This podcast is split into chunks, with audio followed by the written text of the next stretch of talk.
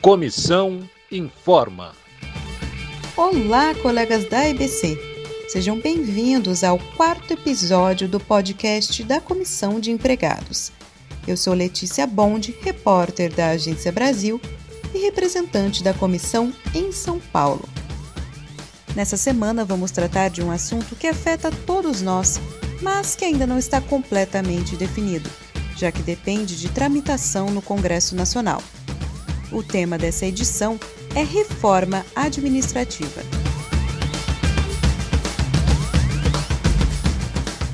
No dia 3 de setembro, a proposta do governo foi entregue ao presidente da Câmara dos Deputados, Rodrigo Maia. O projeto foi apresentado na forma de proposta de emenda à Constituição, também chamada de PEC, e mexe na base mais profunda que rege o funcionalismo público o texto ainda pode sofrer alterações no Congresso Nacional, mas o que já se sabe é que a proposta inicial retira alguns princípios importantes, como a estabilidade no emprego. Além disso, cria vínculos questionáveis, como as contratações por tempo determinado. Para entendermos melhor a aplicação da PEC, vamos bater um papo com o advogado Marcos Rogério de Souza, ele é mestre em Direito, professor e assessor jurídico no Senado Federal. Olá, Marcos. Olá, colegas da Comissão Informa, colegas ouvintes. A primeira dúvida sobre a reforma administrativa é a seguinte: vale somente para servidores do regime jurídico único ou as mudanças também vão atingir quem é empregado do regime da CLT, como é o nosso caso aqui na IBC? O governo diz que somente os futuros servidores é, sentirão os impactos da reforma, mas isso não é verdade. Grande parte da reforma se aplica aos atuais servidores, como pode ser analisado tanto no artigo 2 como no artigo 3 da PEC 32 de 2020. E uma coisa importante, não são só os servidores, tecnicamente falando, que sentirão os impactos da reforma ela se aplica também aos chamados empregados públicos, ou seja, os funcionários públicos que são regidos pela CLT, como todos os trabalhadores da EBC, do Banco do Brasil, da Caixa, da Petrobras, enfim, todo mundo será impactado. A reforma, ela cria o, uma dinâmica de cinco possibilidades de cargos na administração pública. Uma possibilidade é o cargo de Estado, a outra é o vínculo por prazo indeterminado, uma outra é o vínculo de experiência, uma quarta é o vínculo por prazo determinado e um outro comissão é, cargo de liderança e de assessoramento. Esses cinco novos vínculos eles vão substituir o atual regime jurídico único ou o atual emprego público regido pela CLT. Ou seja, os novos vínculos não são regidos pela CLT. Desses cinco vínculos, apenas um, que é o cargo típico de Estado, terá estabilidade. Todos os demais serão cargos sem estabilidade. Lembrando que a estabilidade é um dos principais é, direitos e garantias para que o servidor público possa agir conforme a lei e não de acordo com o político que está à frente da administração naquele momento. Ou seja, minha gente, todo mundo será impactado pela reforma administrativa. Marcos, e ainda há outros aspectos que merecem a nossa atenção? Uma coisa também bastante importante. A PEC, ela altera profundamente a avaliação de desempenho. E a avaliação de desempenho se aplica aos futuros servidores, mas também aos atuais. Então, todos os atuais servidores deverão observar as novas regras relacionadas à avaliação de desempenho e poderão, inclusive, ser demitidos, perder a estabilidade se não cumprirem os requisitos da avaliação de desempenho.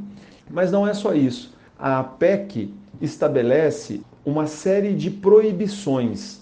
Algumas dessas proibições são positivas, como, por exemplo, aquela que impede férias superior a 30 dias, ou, por exemplo, aposentadoria como forma de punição. Mas ela impede, por exemplo, que as pessoas recebam adicionais por tempo de serviço, que numa negociação coletiva uma lei seja aprovada dando aumento e tenha efeitos retroativos. Ah, uma luta que começou no mês de abril, a lei foi aprovada em setembro, ela só valerá de setembro em diante, não valerá para trás, é, o que muda algumas coisas. Ela acaba com licença prêmio, licença assiduidade, licença de, decorrente de tempo de serviço, com adicional ou indenização por substituição e acaba com a progressão na carreira com base em tempo. Né? Várias pessoas progridem na carreira porque passaram mais de 5 anos, de 10 anos. Agora a progressão na carreira será exclusivamente em função da avaliação de desempenho. Diz lá o artigo 2 e o artigo 3 da PEC que essas mudanças, essas proibições, podem ser aplicadas inclusive aos atuais servidores e aos atuais empregados públicos. Basta para isso uma nova lei alterando a carreira do servidor. Então, a PEC da reforma administrativa atinge todos os servidores dos três níveis de todos os poderes. E ela é apenas a primeira fase, porque depois que a PEC for aprovada, ainda serão aprovados ao menos seis projetos de lei onde é, definirão em detalhes a carreira desses servidores, inclusive esses novos vínculos. Portanto, fique atento para que você é, não perca nenhuma, nenhum detalhe da reforma administrativa. Lembrando que é exatamente nos detalhes onde mora o perigo, né? O diabo vive nos detalhes. E como a reforma ela é muito grande e complexa, muitas vezes a gente acaba se deixando levar pela propaganda e não se debruça sobre o tema. E quando a gente vai se debruçar sobre o tema, percebe que há diversos problemas que nos atingem diretamente. Portanto, fique de olho.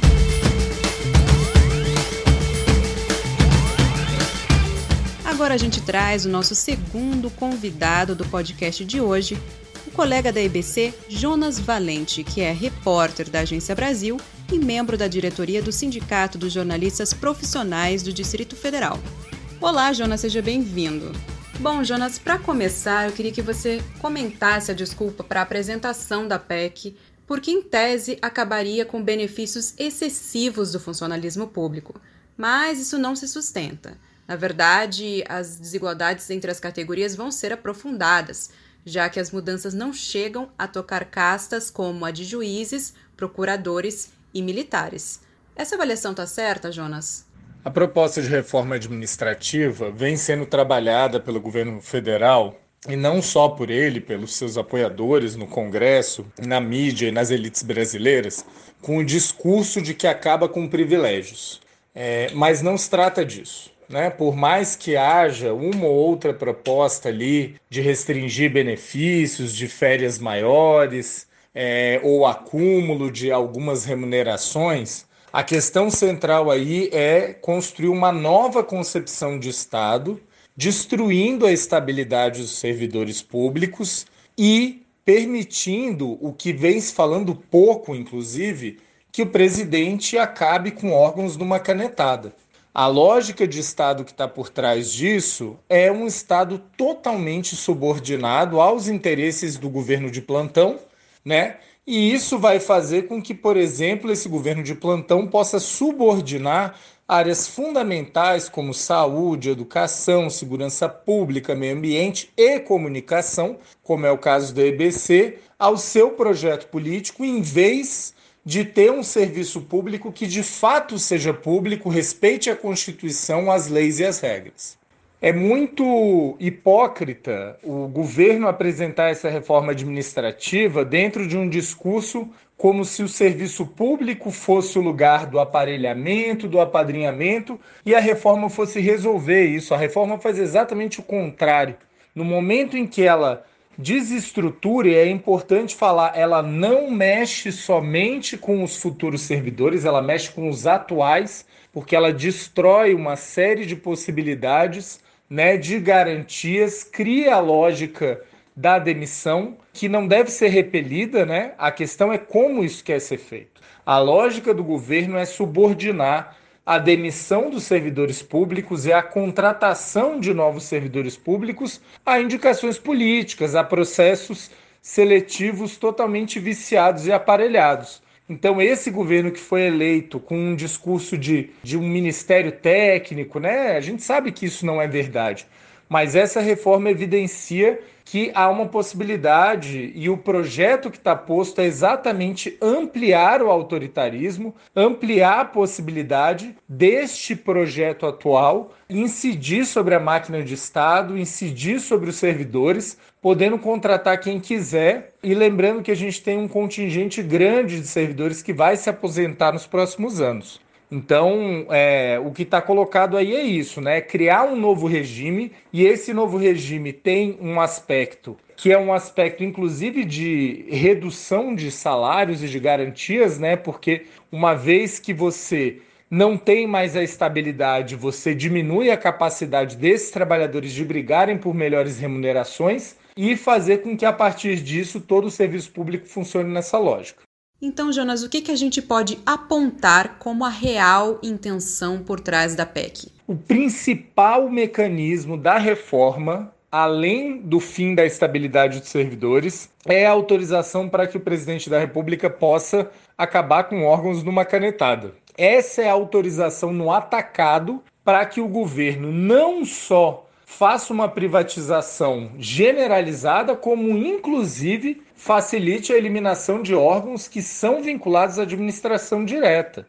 Né? Vamos lembrar aí que há diversos entes e instituições públicas que fazem o seu trabalho e que, portanto, vêm sendo perseguidas pelo governo, como é o caso do ICMBio, do IBAMA e de tantos outros. Então, conferir este poder a este governo é um perigo enorme. Bom, o nosso podcast vai chegando ao final e, para encerrar, deixo aqui duas últimas perguntas como empregados públicos e sociedade, o que nós podemos fazer agora para resistir a essas mudanças, Jonas?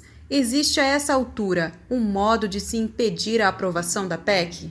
Diante dessa proposta, o que os trabalhadores, os servidores, os empregados públicos e a sociedade deve fazer é entrar de cabeça na campanha contrária a isso. Obviamente, o setor público precisa de ajustes, mas não é isso que está em debate. Não está em debate se a gente vai fazer ajustes importantes. O que está em debate é uma proposta de destruição do Estado brasileiro, né, de legalização do apadrinhamento, de fim da estabilidade, e dentro dessa perspectiva, o papel dos trabalhadores do serviço público e os empregados públicos é se mobilizar. Se a gente ficar olhando, achando que as coisas vão se resolver sem a participação dos trabalhadores, é, a gente vai ser atropelado. Vale lembrar que no governo Fernando Henrique já houve uma tentativa desse tipo, de acabar com o regime jurídico único, e ela não passou por uma votação apertada, porque os trabalhadores se mobilizaram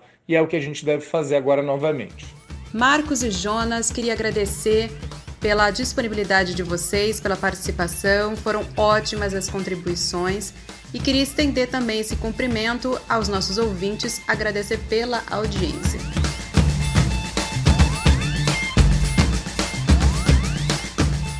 O canal de diálogo com a Comissão de Empregados estará sempre aberto.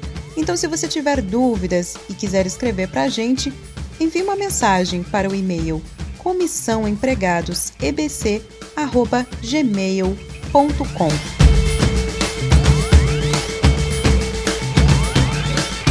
Esse foi o podcast Comissão Informa. Até a próxima. Uma produção da Comissão de Empregados.